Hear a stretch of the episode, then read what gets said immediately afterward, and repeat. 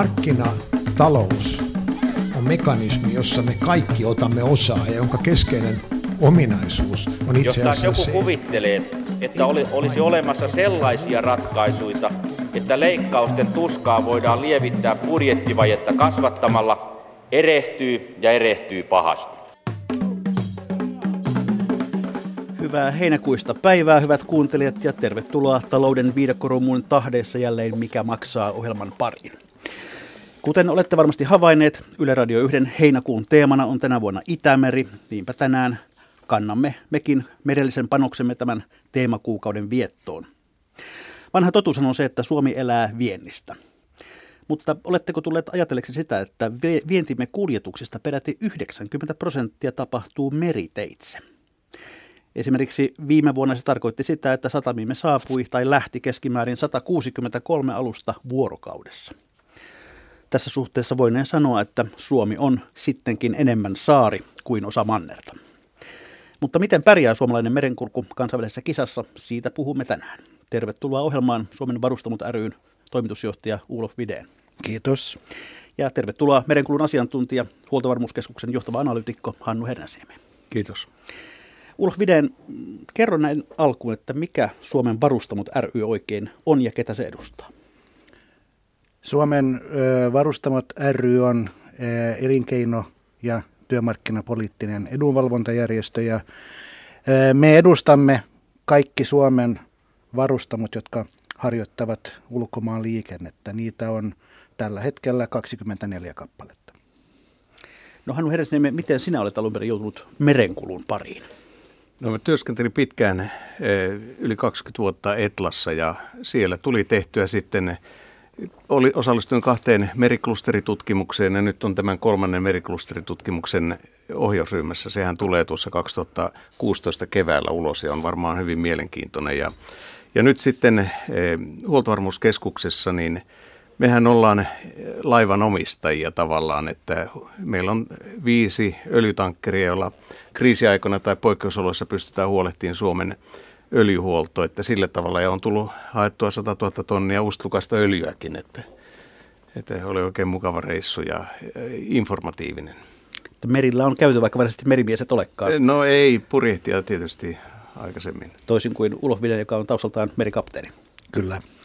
Minä olen kuitenkin ihan ehtä maakrapu, että pysyy tasapaino tässä ohjelmassa jollain tavalla. Hyvät kuuntelijat, tämä poikkeuksellisesti ei ole suora lähetys. Se tarkoittaa sitä, että voitte kyllä tämän ohjelmankin aikana käydä keskustelua lähetysikkunassamme, mutta tällä kertaa emme voi käsitellä näitä kommentteja tai vastata kysymykseen lähetyksen aikana. No, millaista on harjoittaa varustamotoimintaa Itämeren alueella, Ulof Videen? No, se on, sanotaan näin, se on hyvin haasteellista, koska ää, meillä on ää, kaikista tiukemmat säännöt, oikeastaan ympäristösäännöt ja e, samalla, samalla tavalla kuin tällä hetkellä niin, niin e, kuljetettava tavara ja, ja, ja talous on, on, on niin kuin lamassa, niin, niin, niin e, kyllä koko ajan pitää olla niin kuin erittäin niin kuin valppaana. Eli tämä yleinen taloudellinen nihkeys näkyy myös varustamoiden arjessa? Kyllä se näkyy. Oikeastaan niin, niin me ei olla vielä, vielä tultu takaisin samoihin niin kuin hyviin lukemiin kuin vuonna 2007-2008.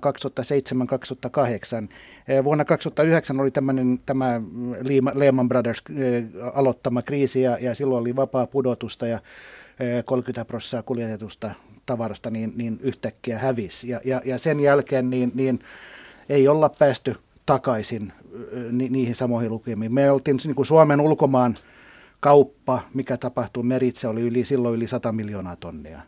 Ja tänä päivänä se on, me ollaan siinä 97 miljoonan Kyllä. tuntumassa. No kuinka suuri ö, eräänlainen lahja teille on ollut se, että öljyn hinta on pudonnut näin radikaalisti? No se oli varsinainen lahja ylhäältä, voi sanoa, että, että ää, kaikki keskustelu melkein vuoden 2014 aikana oli, oli, oli, oli niin kuin siinä, että, että mitä, mitä tapahtuu, kun polttoaineen hintaa nousee 50-60 prosenttia, kun siirrytään raskasta polttoöljystä diiseliin. Mutta tosiasia nyt on, että kun ollaan verrattu hinta, raskaan polttoöljyn hinta, mikä se oli elokuun, elokuun syyskuun vaihteessa 2014, ja, ja, mitä se on, ja mikä dieselin hinta taas on, on, on, oli tammikuun ekoina päivinä 2015, niin dieseli oli halvempi kuin raskasöljy. Ja, ja, ja tämä tarkoittaa, että varustamoiden niin, niin, niin budjetoinnissa niin, niin, niin syntyy tämmöinen, niin positiivinen yli, ylibudjetointi ja, ja, ja tämä, tämä, tämä on kyllä ollut lahja ylhäältä Suomen, Suomen vientiä myös tuontiteollisuudelle. Eh, mutta kun se pitää koko ajan pitää niin kuin mielessä, että, että siinä on myrkkypilleri nurkan takana, että yhtäkkiä niin, hinta mikä menee nousee. alas, niin tulee ylös. Kyllä, mikä menee alas, niin tulee ylös jos, jossain vaiheessa.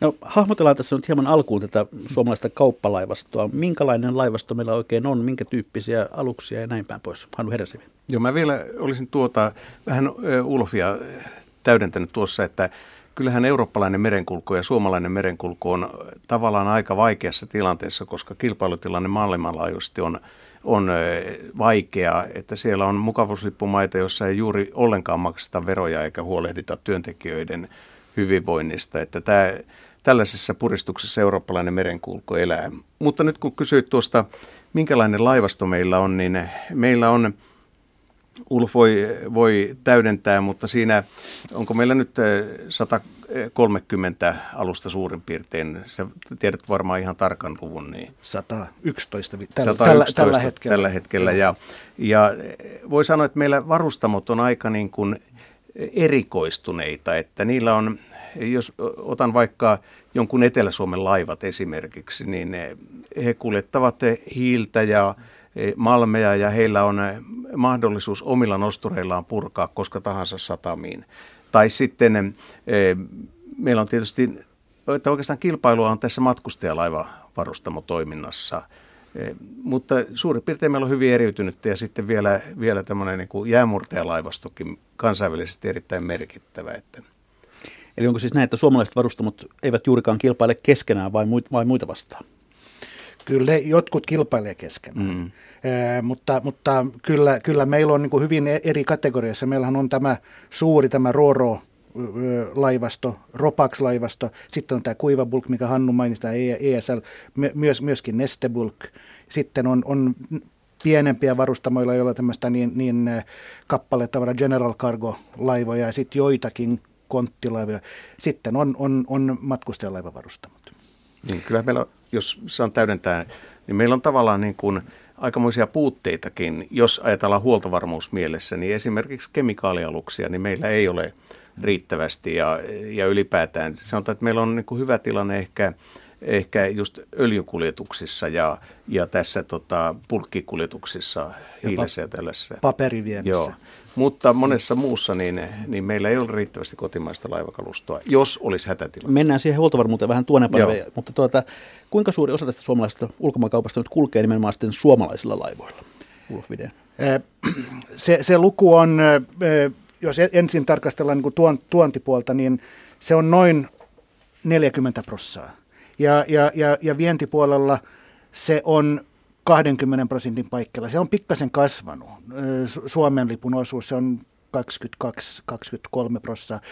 Kun me ollaan tarkasteltu niin kuin yhteenlaskettu tämä määrä, niin se oli, se oli vuonna 2014, se oli 33, jotakin. Ja, ja, ja ihan sama on myös, myös, myös matkustajapuolella. Että se on siinä 30 34-35, eh, se on aika rajusti kasvanut viime vuonna. Oli, oli joitakin sisäänliputuksia. Jos katsotaan pitkällä aikavälillä, niin onko suunta ollut kasvava vai, vai vähenevä?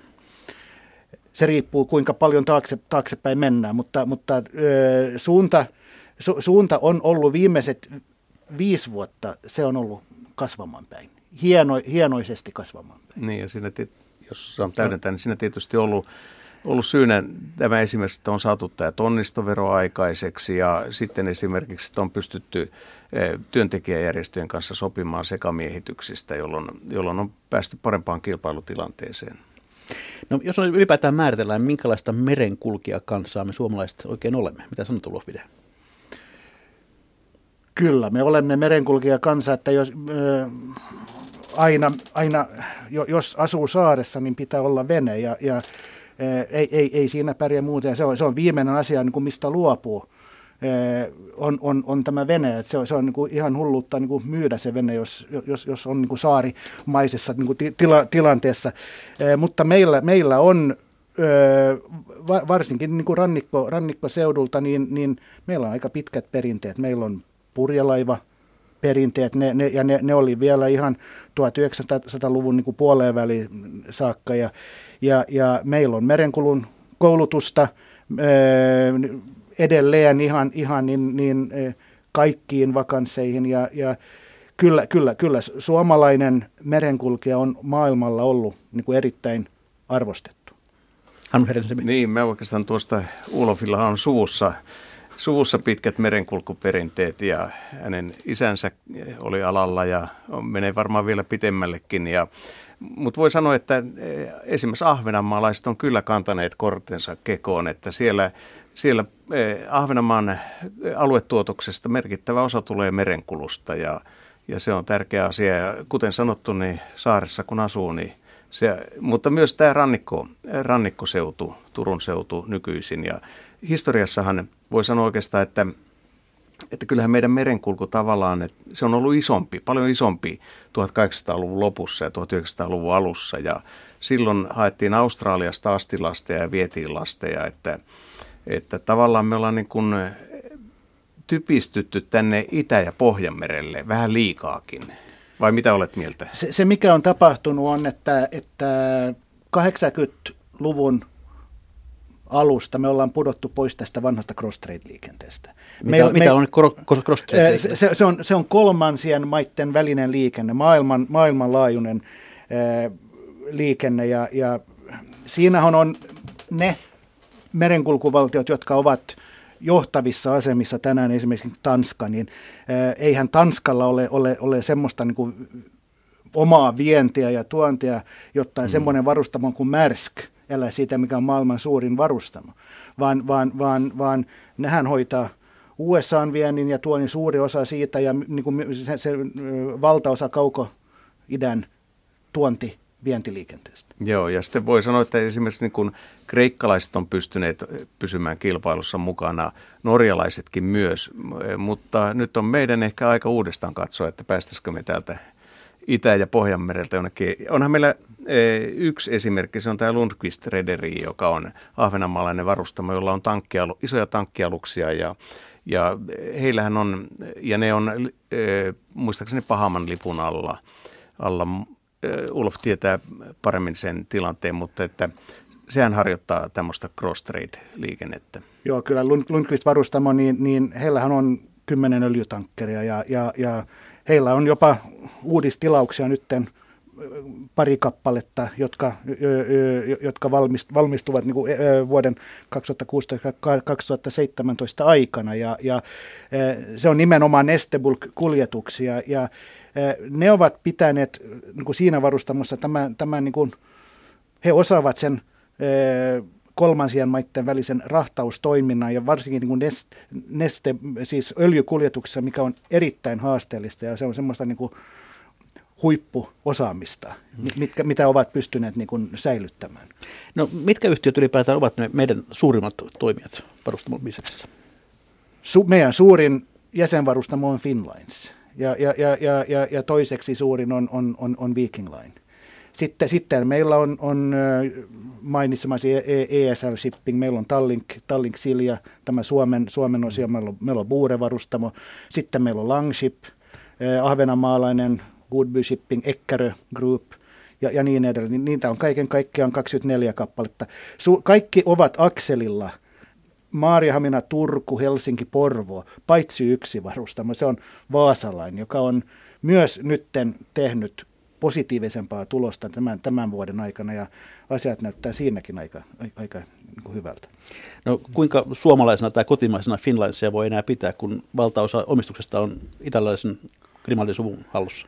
No kyllä Finlines on, heillähän on koko se toiminta, se on, se on niin kuin, tavallaan niin se on niin kuin Grimaldi tämmöinen tytäryhtiö ja, ja, ja heillä on, he ovat suuresti niin kuin panostaneet tähän, tähän niin kuin suomalaisuuteen. Ja, ja se on se, sanotaan näin, että se varustamo, joka on tuonut kaikista eniten aluksia Suomen lipun alle, siis liputtanut Suomen lipun alle ja, ja, ja panostus tähän suomalaisuuteen on ollut erittäin vahva.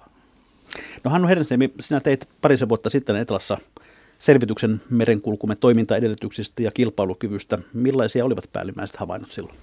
No kyllähän voi sanoa, että tämä on tietenkin pohjalla tämä Euroopan vaikea kilpailutilanne. Että, mutta jos katsoo, niin kyllähän me kilpaillaan sitten virolaisten kanssa. Tosi virolaiset on mukana suomalaisessa merenkulussa tämän Tallink Siljan kautta, että he ovat pitäneet sen suomalaisena yhtiönä ja se on varustamoyhdistyksen jäsenvarustamo. Mutta että, että virolaisten eh, edullisempien merihenkilöstön kanssa niin on ollut vaikea kilpailla matkustajaliikenteessä. No Ruotsin liikenteessä meillä on ehkä vähän samanlainen semmoinen tasatasatilanne, mikä nyt näkyy, nyt kun tätä haastattelua, tätä haastattelua tehdään, niin näkyy tässä, että jos poistettaisiin tuo ee, miehistötuki, tai oikeastaan se ei ole tuki, vaan se, että verot, verot palautetaan takaisin, niin, niin näiltä matkustajaluksilta, niin se saattaa olla semmoinen oljenkorsi, joka vie vie matkustajaluksia Ruotsiin lipun alle. Tämä on oikeastaan niin kuin, olemme vaikeassa kilpailutilanteessa, mutta kyllä tässä on paljon sellaisia mahdollisuuksia. Yksi on tuo koulutus just, mistä, mistä Ulofkin otti esiin, että se on meidän kyllä, meillä on erittäin hyvä, neljä hyvää oppilaitosta ja siinä niidenkin välisessä yhteistyössä olisi parannettavaa, jossa voitaisiin saada tehoja irti ja, ja säästöjäkin. Tuota, sanoit jossakin yhteydessä, että koko maailman merenkulku on sairas. Mitä tarkoitat sillä? No nimenomaan sitä, että, että eri valtiot, eri merenkulkuvaltiot ja eri liput on niin erilaisissa kilpailutilanteissa, että jossakin eh, tarjotaan tämmöisiä halpa, halpalippuja tavallaan, johon on sitten edullista eh, ja, ja sinne sankoin määrin sitten varustamot liputtaa laivojaan. Ne maat saa jonkin verran sitä tuloja tietenkin siitä edullisuudestaan, mutta sitten samalla ei pidetä huolta välttämättä niin hyvin merimiesten eh, sosiaalieduista ja eläkeeduista kuin meillä pidetään. Eli tämä on vähän samanlainen ilmiö kuin veroparatiisit. Kyllä, nimenomaan se on sitä. No kuinka riippuvainen suomalainen kauppalaivasto on yhteiskunnan tuesta? Ulkille? Sanotaan näin, että koko EU merenkulku on erittäin, erittäin haavoittuvainen. Ja, ja, ja 90-luvun alusta niin EU on ottanut tähän niin kuin, niin kuin vahvaan otteen. Alun perin oli, oli vielä niin kuin, oli suunnitteilla tämmöinen eurosrekisteri, mutta si, si, siitä ei tullut mitään. Mutta 1995 niin EU-jäsenvaltiot sopivat tämmöisistä EUn valtiotuen suuntaviivoista viivoista merenkululle. Ja nämä ovat kyllä olleet se niin kuin ratkaiseva tekijä, jotta EU-liput ovat säilyneet merenkulussa. Sitten on kunkin lippuvaltion asia implementoida nämä suuntaviivat. Ja se lippuvaltio, joka ei implementoi, jättää oman merenkulunsa niin, niin lähtöviivasta 10 metriä niin kuin, pois niin kuin jäljestä. Ja, ja, ja, ja se tarkoittaa sitä, että, että se lippu, joka ei saa lähteä samasta lähtöviivasta, niin, niin, niin se näivettyy. Esimerkiksi miten on käynyt nytten niin kuin Ruotsin, Ruotsin puolella, että, että on ollut aika niin kuin vapaata pudotusta viimeiset kymmenen vuotta. Ja, ja pieninkin tämmöinen niin kuin toimenpide, negatiivinen toimenpide, joka kohdistuu tähän, että, että, että lippuvaltio ei ole kokonaisuudessaan implementoinut nämä suuntaviivat, niin, niin tarkoittaa sitä, että meren varustamot joutuvat tekemään omia, omia ratkaisujaan. Ja, ja, ja tämä, tämä niin kuin on tarkoitettu juuri sille, että pysyisimme kilpailukykyisinä näille ää, mukavuuslippualuksille. Mit, mitä nämä EUn suuntaviivat ovat? Ne ovat ää, varustamot, ni, niitä voi ää, tavallaan niin, niin noudattaa vähän eri tavalla. Niin moni, moni noudattaa sen sillä tavalla, että on puhdas tämmöinen nettopalkkajärjestelmä. Suomessa on, on taas jo joissakin muissa valtioissa on tämmöinen niin sanottu bruttonettopalkkamalli, missä, missä maksetaan tuloverot ja sosiaalikustannukset, mutta sitten niitä palautetaan varustamoille. Tavallaan, että syntyy niin kuin sama, samanlainen lopputulos että nettopalkkauksessa. Ja, ja, ja, ja tämä, tämä on niin kuin se, se, se, se pohja, minkä, minkä päällä niin, niin toiminta rakennetaan ja kilpaillaan just näiden Bahamas, Panaman ja Liberian, Liberian lippuja vastaan. Hannu Hedentyö. Joo, mä oikeastaan sanoisin tuohon, että nämä EUn tukisuuntaviivat on, on semmoisia, että, että ne myös niin kuin paimentaa meitä että, ja, ja kaikkia muitakin jäsenmaita, että ei tässä nyt niin kuin voida ihan keksiä mistä vaan, mitä vaan tukia, että, että niitä on todella noudatettava ja ne on, aina kun joku, jos tulee joku tuki tai, tai tämmöinen, niin se on, se on käytävä hyväksytyttämässä EU-ssa, että, että ei se mene sillä tavalla. Ja mä itse olin tuossa rikkidirektiivityöryhmässä asiantuntijana, niin, niin kyllä siinä heti huomasi, että sieltä kyllä heti nousee nämä lakimiesjäsenet eh, liikenneministeriöstä ja työelinkeinoministeriöstä sanoi, että ei, tämä, näin ei käy. Mutta yksi semmoinen mielenkiintoinen tukimuoto on tämä innovaatiotuki, jota Suomessa on kyllä onnistuneesti käytetty. Ja eh, Viking Grace on hyvä esimerkki siitä, että saatiin tämmöinen ensimmäinen LNGtä, eli nesteytettyä kaasua käyttävä matkustaja-alus, jonka ympäristöpäästöt on erittäin pienet ja, ja se on semmoinen, että nyt, nyt tänä päivänäkin investoidaan, esimerkiksi Containership ja Langship investoi eh, näihin nesteytettyä kaasua käyttäviin aluksiin. Vielä sanoisin tuosta Suomen ja Ruotsin tai Ruotsin tilanteesta, että nyt meillä ilmeisesti on tällä hetkellä – jotakuinkin yhtä suuri tai ehkä vähän suurempikin kauppa-aluskanta kuin Ruotsilla, vai miten Ulof? Kappalemääräisesti me ohitettiin Ruotsi jo viime vuoden puolella. Ensimmäinen kerta maailman historiassa. Joo, tietysti tässä on semmoinen tilanne, että jos ajattelee Ruotsia, niin eihän Ruotsi ole sillä tavalla niin riippuvainen kauppalaivastosta, koska heillä on kuitenkin Tanskan salmien yli maantie- ja rautatieyhteys ja heillä on suora linkki sitä kautta viedä Eurooppaan ja tuoda Euroopasta. Hyvät kuuntelijat, muistutan tässä vaiheessa, että kuuntelette ohjelmaa Mikä maksaa, joka on suomalaisen merenkulun syövereissä tänään Itämeri hengessä. Viime vuosikymmenet ulosliputukset oli sellainen suuri puheenaihe ja julkisuudesta saattoi jopa syntyä sellainen vaikutelma, että suomalainen kauppalaivasto on suurin piirtein loppunut ja kadonnut täältä. Tuota, vieläkö näitä ulosliputuksia tapahtuu? Ei, ei, ei ole näitä päinvastoin on ollut joitakin. Meillä on tämän vuoden puolella ollut esimerkiksi kaksi liputusta Hollannin lipun alta Suomen lipun alle. Mikä tämän kehityksen on kääntänyt? Kyllä sen on kääntänyt. Meillä oli ö, vuodesta 2000 niin, niin implementoitu suuntaviivat näiden ö, tuloveroja ja, ja sosiaalikustannusten osalta. Meillä oli vuodesta 2002 tonnistoverojärjestelmä, mutta se oli niin laadittu ja, e, e, ja epäkilpailu niin kykyinen taas, että kukaan ei uskaltanut liittyä siihen, koska siellä oli semmoiset niin, niin, niin ylimitoitetut sanktio, sanktiomääräykset. Mutta kun tämä, tämä vuoden 2012 alusta tuli, tämä, tämä muutettiin ja muutettiin niin, että se, se, se täytti nämä niin kuin täysin nämä, mitä EU, e EU-komissio sallii, niin, ja saatiin kilpailukykyinen, niin se johti siihen, että, että varustamot uskalsivat luottaa tulevaisuuteen ja uskalsivat tuoda kaikki uudishankinnat ja uudisrakennukset Suomi-lipualla. tämä oli ehkä se, niin se suurin se tärkein, että se luottamus syntyi. Vaikka oli ö, heikko markkinatilanne, mutta kuitenkin niin, niin, niin, niin, niin tulevaisuuden uskoa syntyi sitä kautta, että sataprosenttisesti saatu, saatiin implementoitua nimenomaan nämä EUn ö, suuntaviivat. Ja, ja jos mä pikkasen palaan vielä, mitä Hannu sanoi tuossa näin, että, että ne myös paimentaa.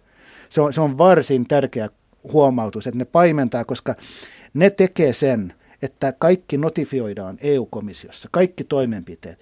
Se, ja, ja, ja, ja nimenomaan kukaan ei pysty kilpailemaan paremmilla ehdoilla kuin, to, kuin, kuin, kuin muut, vaan, vaan ehdot ovat EUn jäsenvaltioille tasan tarkkaan samat. Tai tämä on ainakin se tarkoitus.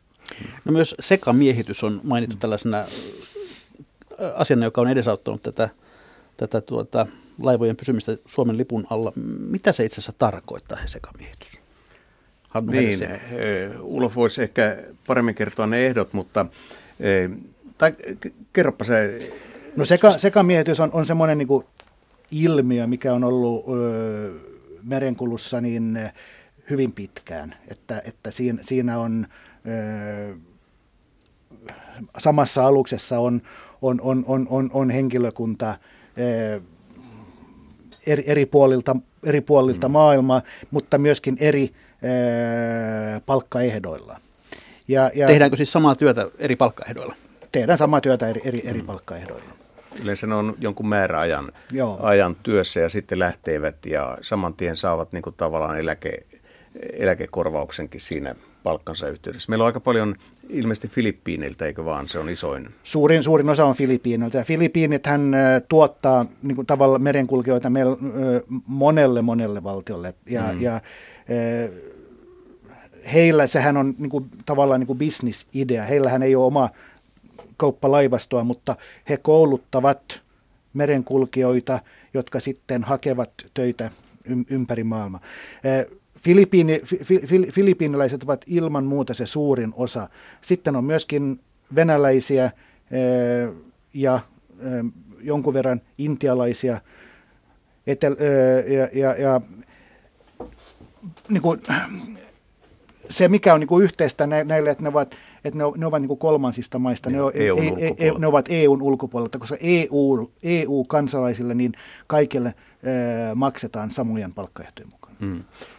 Hannu Hedesnimi. Niin, voisiko täydentää vielä tuota, että, että nythän e, voi sanoa, että tämän sekamiehityksen ja tonnistoveron ansiosta, niin oikeastaan meidän niin kuin, merenkulkijoiden määrä on kääntynyt hienoiseen kasvuun ja, ja nyt viime vuonna pysyi suurin piirtein vuoden 2013 tasolla ja, ja se on myös tarkoittaa sitä, että samalla on voitu pitää, pitää suomalaista merihenkilöstöä suurin piirtein se noin 8000, anteeksi 6000, 6000 henkilöä ja, ja jos katsoo tätä ulkolaisten osuutta, niin se on semmoinen vajaa tuhat tällä hetkellä. Eikö olekin? Jo, no se, on, se, elä, se, se, se, se elää koko ajan ja, ja, ja se on kyllä niin kuin lastenalusten osalta kasvamaan päin, koska kaikkiin hmm. uusiin, al, uusiin aluksiin tulee, tulee sekamiehitys ja, ja, ja ne, ne uudet alukset, mitä tuodaan Suomen lipun alle. Mutta kun katsoo sitä niin kuin kehitystä, niin, niin, niin moni, moni, moni luulee, että, että, että nämä henkilötyövuodet suomalaisissa aluksissa ovat, ovat vähentyneet, mutta ne ovat olleet erittäin stabiileja. Ja, ja, ja viime, viimeisen, viimeisen neljän vuoden aikana on ollut jopa kasvua. Kyllä. Ja, ja tämä on, tämä on niin kuin aika kyllä harvinaista, että samalla, samalla täytyy myöskin niin kuin,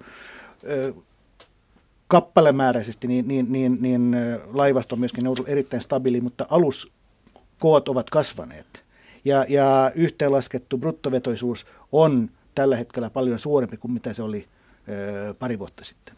No onko se niin, että täysin suomalaisella miehistöllä ei enää kannata maailmalla purjehtia? Ulof Viden. Kyllä se näin on, että ei, ei, ei, ei maailmalla ole enää yhtään semmoista alusta, joka täysin suomalaisella tai, tai täysin EU-kansalaisella niin kuin miehistöllä niin kuin purjehtisi sitten on tietysti myös niin kuin matkustajalukset, missä, missä, missä ei ole sekamiehitystä. Hannu. Joo, mä vielä tuosta sanoisin tuosta, että meillähän on aika kiva, että meillä on, meillä on suhteellisen paljon naisiakin. Eikö noin neljännes merihenkilöstöstä on naisia? Kyllä. Et se on erittäin myönteistä ja, ja, ja e, toi on kyllä ihan totta, mitä Ulof sanoi, että merihenkilöstön määrä on, on kasvussa. Mutta onko suomalaisen merihenkilöstön määrä kasvussa? Se on vakio. Se on aika, se on, se on aika vakio, kun katsoo sitä tässä niin kuin Trafin, Trafin tilastoja, niin, niin, niin jos aloittaa niin kuin vuodesta, esimerkiksi vuodesta 2008, niin, niin, niin se voi sanoa, että se on miltei vakio. Kas, se, se, niin kuin se kasvu on tapahtunut siellä tietysti tällä, tällä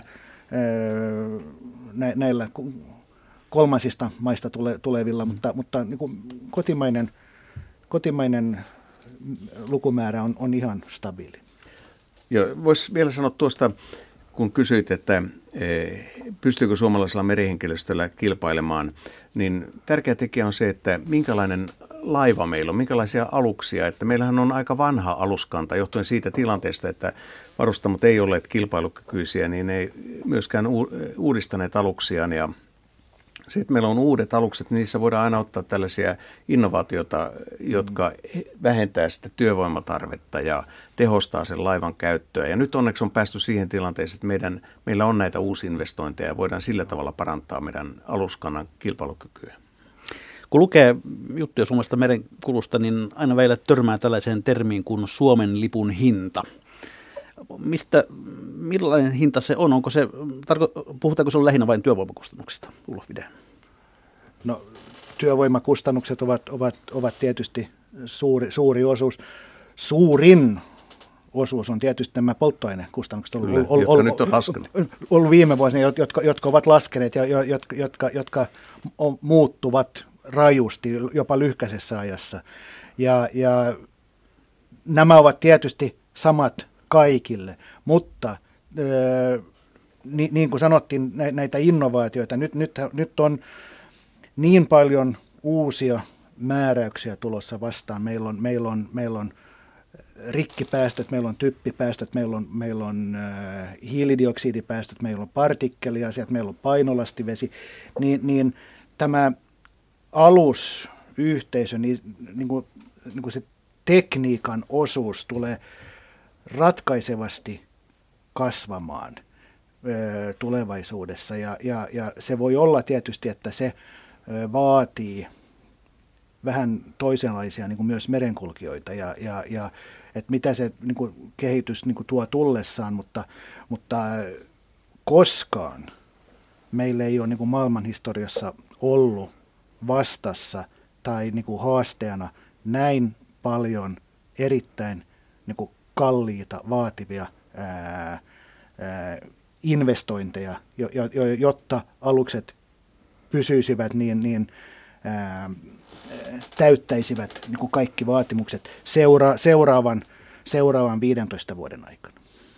No puhutaan näistä ympäristöistä vähän tarkemmin, kun kerran, kerran näihin mentiin. Rikkidirektiivi astui voimaan tämän vuoden alusta. Kerrotaan ihan lyhyesti, mistä siinä oikeastaan on kysymys? No, Ulof Vide. Rikkidirektiivi on oikeastaan ö, tämä EUn ö, direktiivi, joka peilaa vain tämän, tämän ö, IMON ö, Marpol kutosliitteen ympäristömääräykset, niin ilmaan, ilmaan päästömääräykset. Nämä rikkipäästöt, niin, niin, niin, niin ruvettiin, ruvettiin tai ni, ni, ni, niihin, niihin ruvettiin niin, niin, lö, niin kuin hakemaan ratkaisuja vuoden 2000 alusta ja, ja, ja, silloin, silloin niin, oli sallittua käyttää semmoisia polttoaineita, jo, jo, jo, joiden rikkipitoisuus oli, oli 4,5 prosenttia. Ja tämä oli semmoinen niin ongelma varsinkin satama-alueilla, kun, kun alukset käyttivät tämmöistä niin erittäin huonolaatuista polttoainetta. Ja, ja, ja silloin IMOssa päätettiin uudesta Marpol kutosliitteen muutoksista, ja, ja se suurin muutos siinä oli, että meille Pohjois-Euroopassa ja, ja, ja, ja USA-rannikolla tuli tämä määräys, että ensimmäinen ensimmäistä 2015 siirrytään ää, käyttämään polttoaineita, jo, jo, jo, jotka aiheuttavat ilmaan päästöjä ää, alle 0,1 prosenttia rikin oksideja.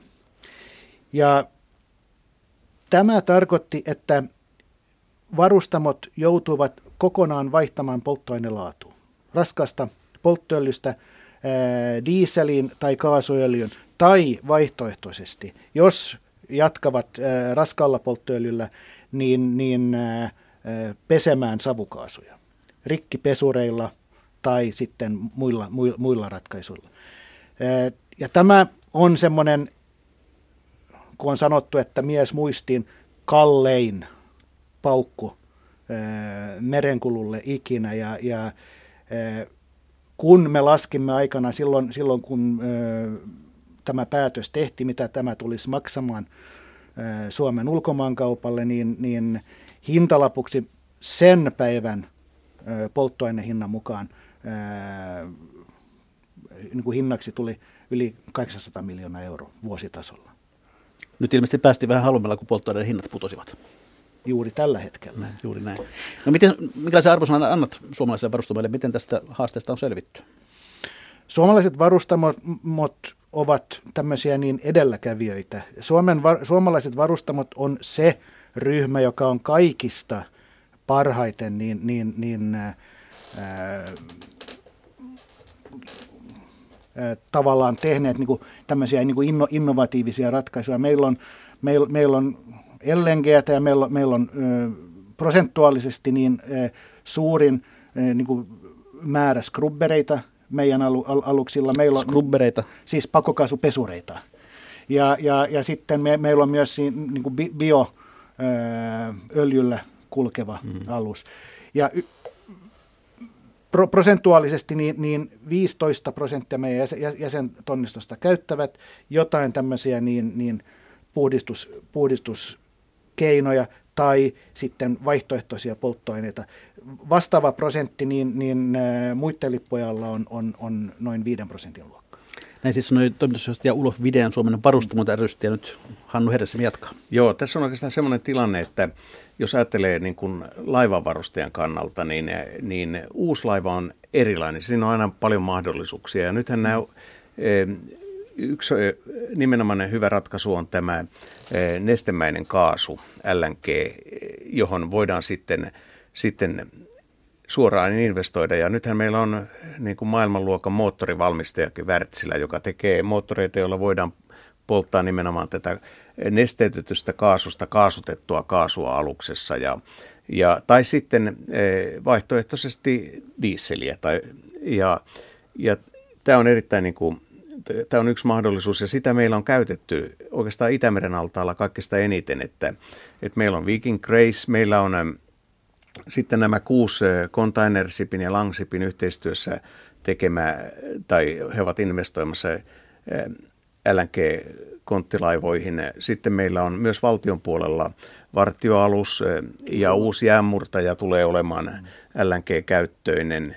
Että, että tämä on niin kuin yksi mahdollisuus. Ja sitten jos ajatellaan näitä rikkipesureita, niin niitähän ei suinkaan, se on ensinnäkin se lisää laivan painoa ja se on aika iso investointi ja sitä ei suinkaan kaikkiin laivoihin tehdä. Että on paljon sellaisia laivoja, joissa pakosta on siirryttävä käyttämään diisseliä. Nyt on tavallaan, niin kuin, niin kuin Ulf sanoi, lahja ylhäältä, että dieselin hinta on niin edullista tällä hetkellä, mutta kyllä se voi mennä ylöskin päin. Ja silloin sehän tietysti sitten luo kiihokkeita varustajille siirtyä näihin, investoida uuteen kalustoon ja siirtyä puhtaimpiin polttoaineisiin. No, tiukentuvat ympäristönormit tietävät yleensä kustannuksia toiminnan harjoittajille, mutta miten Ulf Viden noin ylipäätään arvioit, miten suomalaiset varustamot suhtautuvat Itämeren suojeluun? No, suhtautuvat Itämeren suojelun erittäin vakavasti. Ja, ja ehkä se kaikkein paras esimerkki siinä on, on, on nämä matkustajalaivat ja, ja tämä Marpol-liite neljä, mikä, mikä, on, mikä, mikä sääntelee nämä, nämä harmaat ja mustat veden, veden päästöt. Jo vuosi, vuosikaudet Suomen lipun alla olevat alukset ovat, ovat jo jättäneet kaiken tämän mustan veden maihin ja myöskin tämän, tämän, tämän, tämän harmaan veden.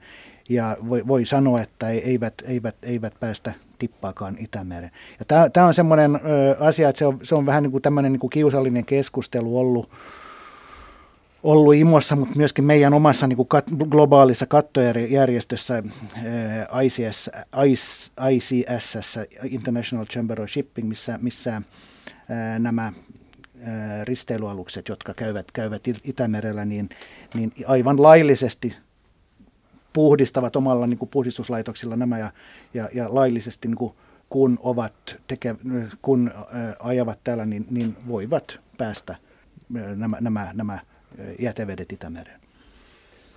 Hannu Hersnivi. Joo, mä ottaisin tässä niin kuin meidän merenkulkijoiden vastuullisuudesta semmoisen esimerkin, että me käytiin tosiaan hakemassa tuolta Ustlukasta öljyä ja siinä oli eh, Maasteran, joka muuten on jäätä murtava tankkeri, niin kapteeni Stig Sundberg sanoi, että että meillä öljy kulkee ykkösluokassa, että he pitävät erittäin tärkeänä sitä, että, ja öljyhän on se, niin kuin jos ajatellaan näitä riskejä, että Ulof puhui noista tuosta jokapäiväisestä toiminnasta ja siitä syntyvistä ympäristövaikutuksista, mutta öljyhän on se isoin riski, mikä meillä on. Että jos tapahtuu iso öljyonnettomuus tuossa Suomenlahdella, niin, niin se on kyllä semmoinen katastrofi, jota halutaan välttää.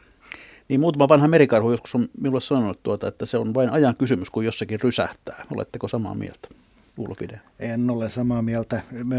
Myös, myöskin tämä, laitteet paranee. Meillä on, meillä on nämä myöskin VTS-järjestelmä, joka, joka, joka valvoo rannikoita ja tiedämme erittäin hyvin, missä, missä on nämä solmukohdat, että missä, missä on kohtaavaa tai poikki, poikittain menevää liikennettä, niin, niin, niin kyllä tämä valppaus on, on, on, on ykkösluokkaa ja, ja ei ole niin kuin vuos, vuosikausiin oikeastaan tapahtunut niin kuin mitään, mitään niin kuin vakavampaa. Ja, ja, ja, ja koko ajan ää, panostetaan tähän meriturvallisuuteen. Ja, ja, ja kaikki ovat kyllä niin kuin erittäin tietoisia näistä niin kuin mahdollisista riskeistä.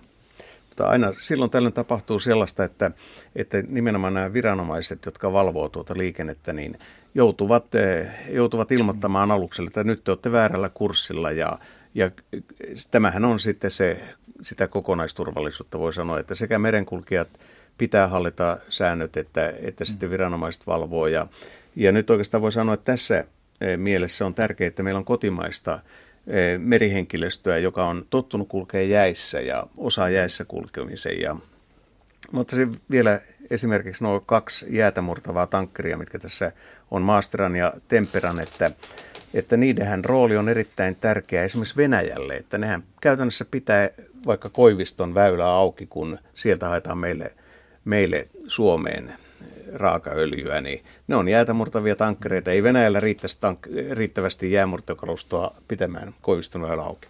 Muutama sana huoltovarmuudesta. Mm, jos täkäläinen kauppalaivastomme vielä kutistuu, niin, niin alammeko me olla huoltovarmuuden suhteen ikään kuin kaltevalla pinnalla, Hannu Herensimi?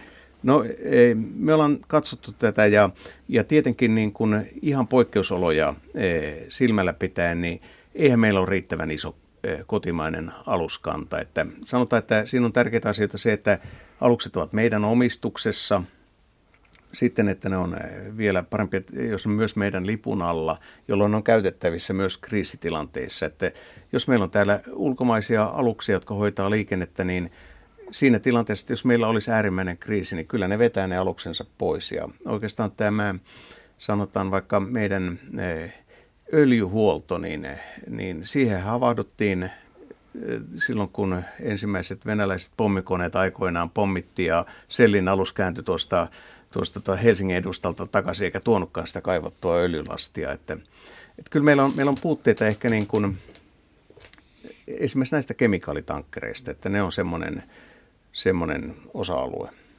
No joskus 80-luvulla varsinkin matkustajaliikenteessä tuntui siltä, että suomalaiset varustamot tilasivat jatkuvasti uusia aluksia ja investointiin runsaasti. Miltä tämä investointitilanne tällä hetkellä näyttää Ulofvidea? Se ei ole yhtä vilkasta kuin silloin.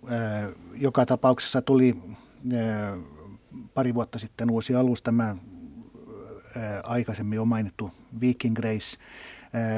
Tallink Siljalla on uudisrakennus, myöskin tämmöinen LNG lauttatilauksessa ja sitten on nämä muut varustamot, esimerkiksi Ekkärö varustamo, niin, niin he ovat hankkineet tämmöisen second hand aluksen, uudemman second hand aluksen Italiasta ja, ja myös Vaasalain on investoinut, investoinut uudempaan, ei, ei uuteen aluksen, mutta uudempaan. Heilläkin on uusi projekti siellä Va- Vaasa-Uumajan kohdalla. Entä rahtipuolella? Rahtipuolella on kyllä koko ajan tullut aluksia, niin, niin ää, Finlineshan on, on, on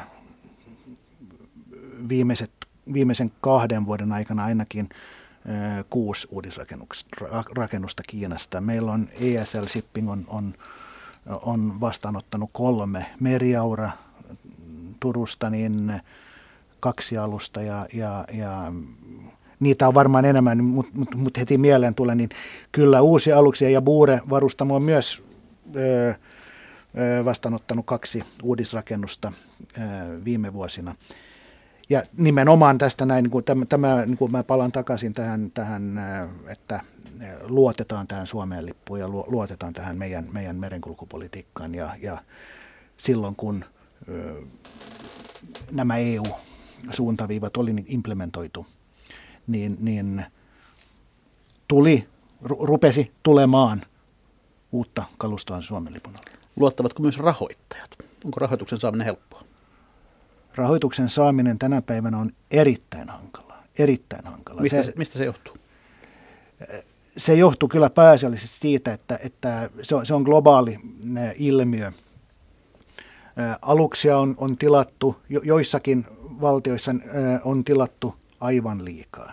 Hmm. Ja, ja kaksi, vuodesta 2005 vuoteen 2008 tilattiin kiinalaisilta telakoilta, japanilaisilta ja eteläkorealaisilta aivan mieletön määrä uusia aluksia, joilla ei ollut oikeastaan semmoista niin, niin edes rahtaussopimusta.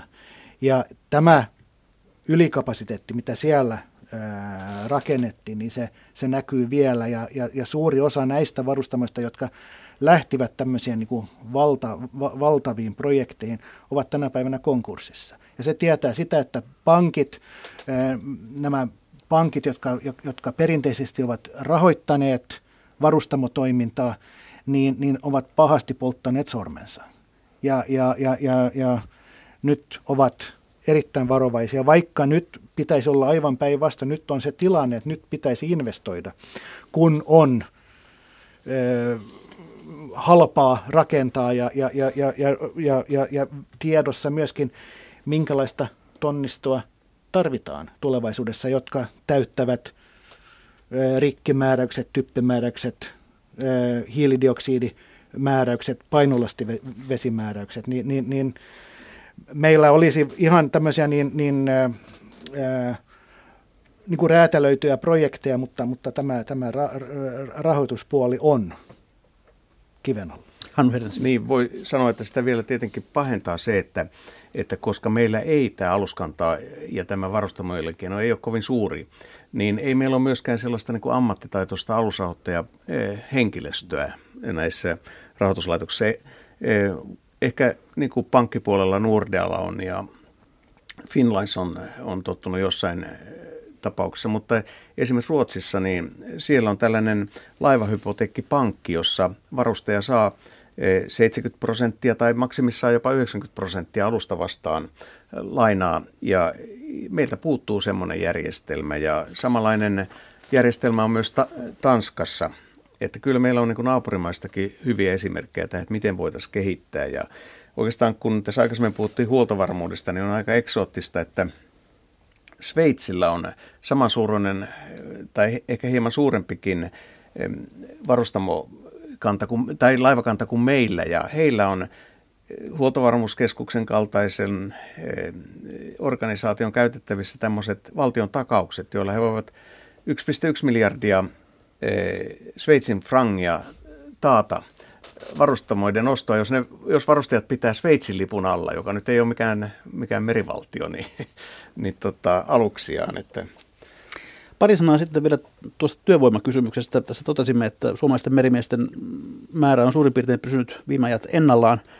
Mutta kun katsoo tulevaisuuteen, niin onko, onko suomalainen merimies katoavaa kansanperinnettä, Ulf Videen? Ei, ei ole, vaan, vaan me, me, meidän täytyy niin kuin katsoa, mitkä, miss, missä vakansseissa suom, suomalaiset ovat hyviä ja, ja pärjäävät ja, ja, ja mihin niitä niin kuin tarvitaan. Nyt tämän, vielä tällä hetkellä niin, koulutetaan vähän niin kuin liikaa laidasta laitaan. E, ja meillä on, on nyt niin tekeillä tämmöinen selvitys, että niin kuin tämä määrällinen tarve, niin kuin tietty, ihan, ihan niin kuin, vakanssikohtaisesti, että mikä, mikä on tämä tulevaisuuden tarve. Tämä pitäisi niin kuin, ehdottomasti niin, niin, niin nytten yhdessä niin kuin, merikoulujen kanssa niin, niin, niin päättää, että, että miten koulutusta niin kohdistetaan, koska silloin, silloin tulemme pysymään mukana kehityksessä. Tästä kauppamerenkulusta ja kauppalaivastosta myös siirtyy henkilökunta maatehtäviin, meren, merenkulkuhallintoon ja, ja, ja ministeriöihin ja, ja myöskin tähän niin kuin VTS- ja jäänmurtotoimintaan, niin, niin se on, se on niin kuin erittäin tärkeää, että, että suomalainen merenkulkija säilyy, mutta meidän pitää katsoa, että mihin kohdistetaan tämä koulutus.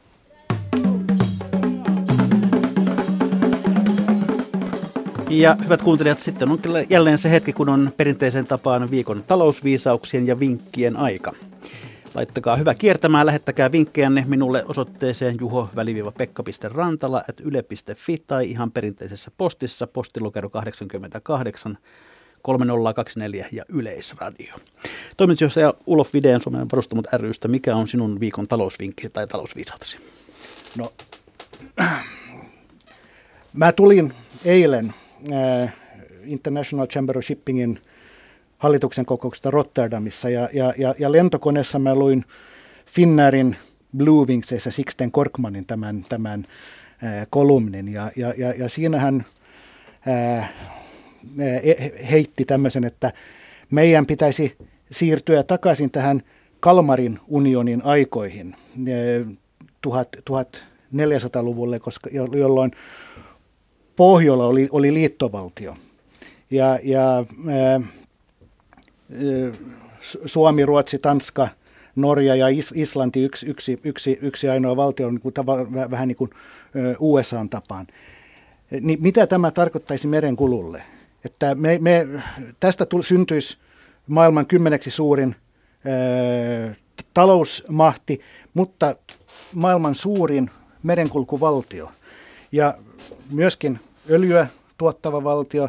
Ja myöskin kun olemme puhuneet tästä arktisesta osaamisesta ja, ja, ja ar, ar, arktisista ää, tästä, tästä niin kuin uusista haasteista, niin, niin meillä olisi itäraja Neuvostoliitto ja, ja, ja, ja Länsi-Kanada ja varsin niin kuin mahdollisuus suuriin aluevaltauksiin Arktiksella. Ja, ja se oli mielenkiintoinen idea kyllä, että tämä, että kun meillä on tämä Kreikan tilanne ja, ja Brittien tilanne, että ovatko enää mukana, niin, niin, niin Kalmari unioni. Se on ehkä lavein talousvinkki, mitä tässä ohjelmassa on tähän mennessä annettu. Hän No mä sanoisin näin, että vähän samaten. Arktinen kylmyys voi kuumentaa Suomen talouden. Että jos katsoo Ruotsia, Norjaa, siellä on täystyöllisyys pohjoisosissa ja merenkulussa meidän pitäisi lähteä nyt sinne arktisille alueille ja perustetaan Arctic Ice Academy Suomeen, koska meillä on mahdollisuus harjoitella jäämurtoa ja jäässä kulkemista. Hyvä. Ja viikon yleisövinkin lähettää Pertti Pieksämäeltä. Oikeastaan tämä on enemmänkin tämmöinen aforistinen viisaus. Jos sattuu sairastumaan, vaikeasti ajattelee, että terveet ovat onnellisia. Yhtä väärin luulee köyhä rikkaita ajatellessaan. Kiitoksia Ulf Videen, kiitoksia Hannu Hernesemi, kiitoksia kuuntelijat. Heleää heinäkuun jatkoa ja viikon kuluttua, mikä maksaa. Silloin ihmetellään sitä seuraavan kerran. Kuulemiin.